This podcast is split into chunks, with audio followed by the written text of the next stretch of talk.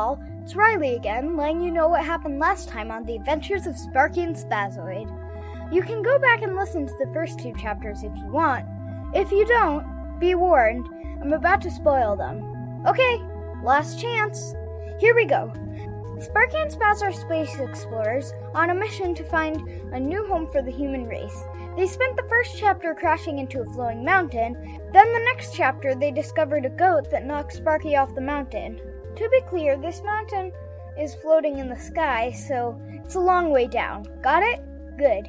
Here we go with chapter 3. Chapter 3 Once more on the way down. Sparkie was quick witted. That meant he could think fast.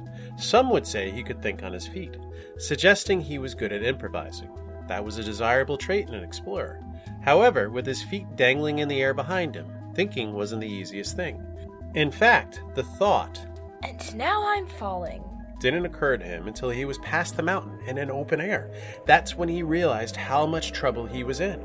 The next idea that occurred to him was At least I'm wearing my helmet. this may seem silly. His helmet wasn't magical or superpower. It wouldn't help with his impending crash, not from that kind of height, but it did have a few benefits. The roaring wind made it hard for him to see, and the helmet had a visor. He pulled it down, improving his vision.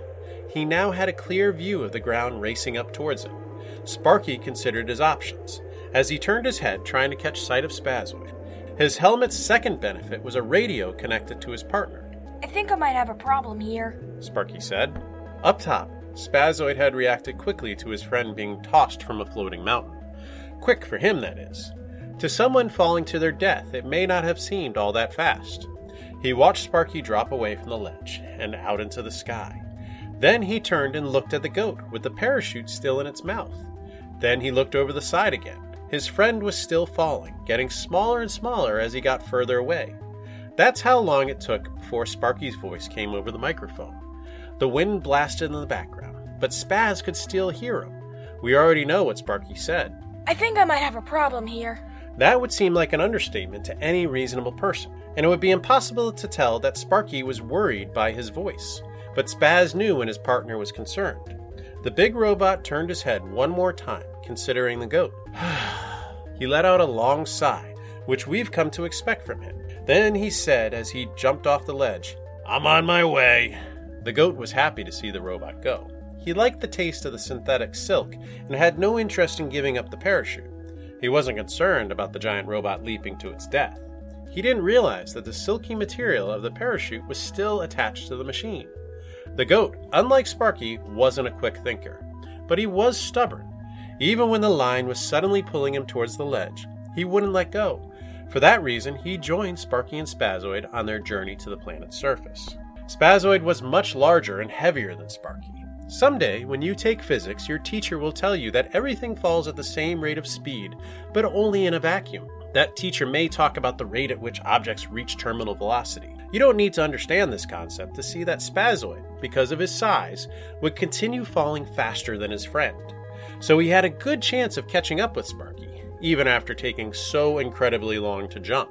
Or I should say, he would have had a good chance if he weren't dragging a parachute and a goat behind him. He didn't want to lose the parachute, nor did he wish to murder the goat, but to catch up with Sparkie, he would have to cut them both loose. With a quick slash of his hand, the lines were severed. The goat was free to do whatever he pleased with the parachute, provided he did it before hitting the ground. Sparkie saw his friend, the goat, and the parachute falling towards him. Each one at a different rate of speed. That's all Sparkie needed to remember that his flight suit carried a small pack. Inside of it, neatly folded, was another parachute. He pulled the string on his vest and felt it deploy. Spazoid had forgotten about the chute as well, so seeing Sparkie fly up towards him was surprising. He had to fire his thruster to avoid a mid-air collision. The two partners had a moment in which their eyes met. Sparkie went at a leisurely pace, appearing to float up, while Spaz plummeted, trying to slow down. He only had the one rocket after all. Spazoid held up two of his hands, asking why Sparkie hadn't used the chute in the first place. Sparkie didn't like being judged. Like you're so perfect. He said over the mic. I didn't say anything, Spaz replied. No, you just gave me that look. Speaking of being judged, you may be asking why Spazoid didn't use his thruster earlier. There were two reasons. One, he wanted to get his parachute back, and two, a single thruster wasn't enough to carry him. That's why he usually had three.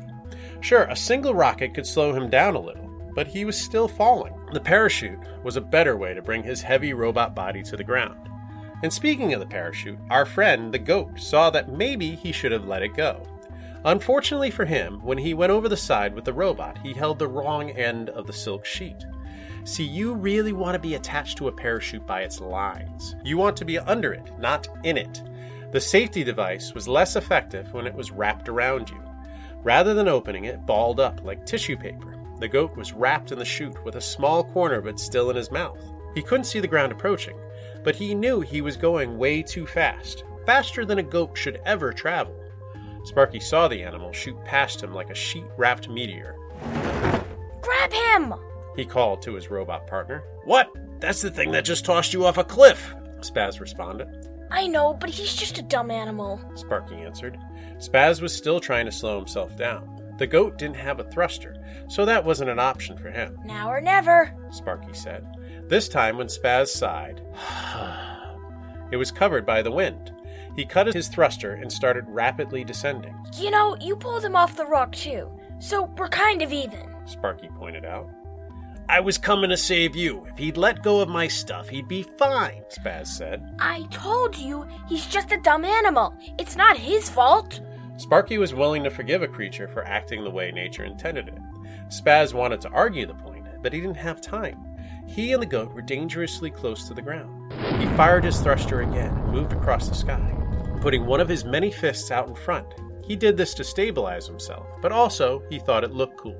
He shot over the top of the chute, grabbing the lines.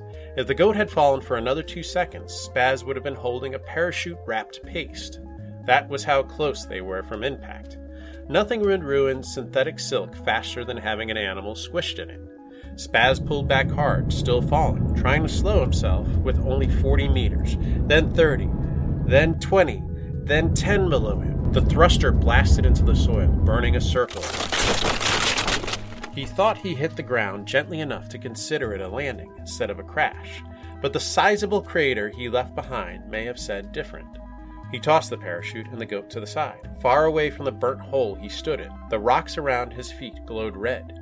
He looked up to see Sparkie leisurely coming down. Sparkie landed and touched a button on his vest, letting the parachute detach. It drifted away in the breeze. Are you going to pick that up? Spaz asked, pointing to the chute. Sparkie looked back over his shoulder, seeing it float over some thorny plants. Or do you want to tell Command you need a replacement? Spazoid asked. What about yours? Sparkie pointed to the silk sack with the goat still wrapped in it. It was stumbling over the gravel and debris, trying to get away. Spaz hurried and grabbed the lines. Come here, you, you little jerk. He dragged the parachute and the creature back. Sparkie stepped on his own lines to keep his chute from floating off. He pulled his pulse pistol out and considered their surroundings. They were on top of a hill with dark vegetation for miles around. In the distance, they could see broken and tumble down buildings covered in vines, the sharp edges of a failed civilization poking out from beneath the growth. Only the remains of a giant machine were clear of the plants. It hummed with a strange energy they could feel in the distance. Wow, this place is creepy. You were right. Something bad definitely did happen here. Sparkie turned to Spazoid, but the robot wasn't paying attention. He held his parachute in the air with the goat hanging from it like a fish on a line. Just let it go, he yelled, shaking it up and down. The goat remained stubbornly attached.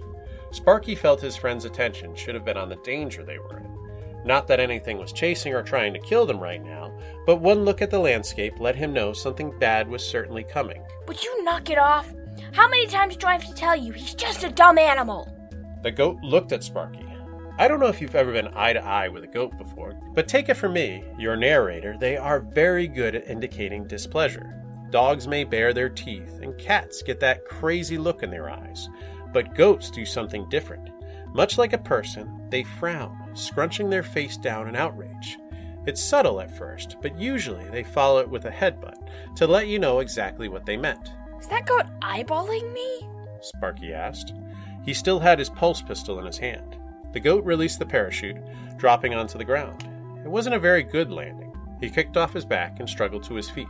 Then he looked straight at Sparkie. Excuse me, the goat said. Sparkie had no expectation for what a goat's voice would be like. In fact, he didn't expect to hear a goat speak at all. So, of course, his first question was Did that goat just talk? Spazoid was distracted, busy cramming his parachute into the canopy above his head. He closed the dome and tapped it, making sure it was sealed tight. He'd sort it out later, checking for rips when there was no longer a four legged thief around. Goats don't talk, Spazoid dismissed him. Well, I think that one just did. The goat was irate. He had every intention of chewing the two explorers out, giving them a piece of his mind. However, he, like Spaz, was easily distracted, and there were several plants around him that he'd never tried before. Living on a floating mountain limited his options. The goat's mouth was full when he finally said, I certainly didn't. I don't much care for being called a stupid animal. Sparkie and Spazoid looked at each other with the same question in mind, and while the goat wasn't coming any closer to the boy explorer, he still held his pulse pistol at the ready. If he hadn't trusted the animal before, when all it had done was send him hurtling towards an untimely demise, then certainly he trusted him less now that the animal was capable of speech. That's weird, Spazoid said. Hmm, just a little. Sparkie agreed. A talking goat sure is weird. Come back next week to find out what happens in Chapter 4 of The Adventures of Sparkie and Spazoid. As a side note, my brother has goats. I'd like to give a shout out to Pepper, his male, who is the inspiration for the talking goat in this book. Pepper doesn't talk, of course, but he's got more personality than you really want in a farm animal. He's roughly the size of a small horse. When he gets in the woods, he likes to stand on his hind legs and pull branches down. He doesn't care if you're under them either. He's destroyed several chicken coops and likes to chase my daughter Riley. I was working on this book while spending a week goat sitting. I think that explains everything that happens in the upcoming chapters. By the way, if you want to read along or read ahead, you can buy The Adventures of Sparkie and Spazoid on Amazon. And don't forget to check out my webtoon. The music is provided by Kevin MacLeod. Thanks for listening.